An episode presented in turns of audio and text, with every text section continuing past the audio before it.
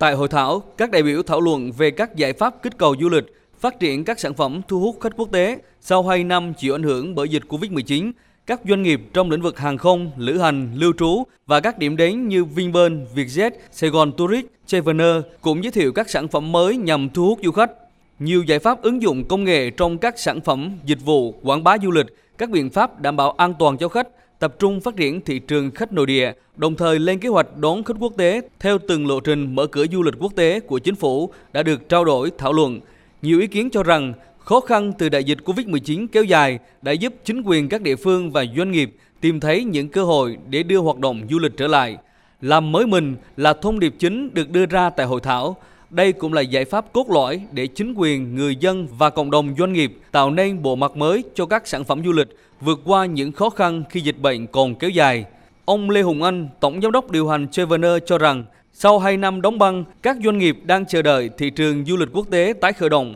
Tuy nhiên, ngoài những cơ hội đặt ra, thì các doanh nghiệp trên lĩnh vực du lịch cũng sẽ đối mặt với không ít thách thức khi Việt Nam mở cửa đón khách quốc tế.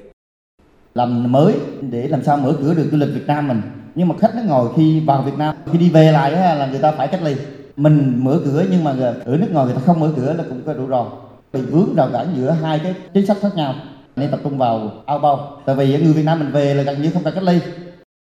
Nhiều ý kiến cho rằng cần chuẩn bị các kịch bản mới cho năm 2020 đi kèm với các chỉ tiêu, các nhóm giải pháp, chương trình hành động cụ thể theo tinh thần nghị quyết 128 của chính phủ để phục hồi thị trường du lịch trong nước và quốc tế. Ông Lê Trí Thanh, Chủ tịch Ủy ban nhân dân tỉnh Quảng Nam cho biết, để sớm khôi phục ngành du lịch, không còn cách nào khác là phải tìm cách thoát ly những lối mòn. Chính quyền địa phương cần có những định hướng phù hợp để đưa hoạt động du lịch trở lại trong trạng thái mới.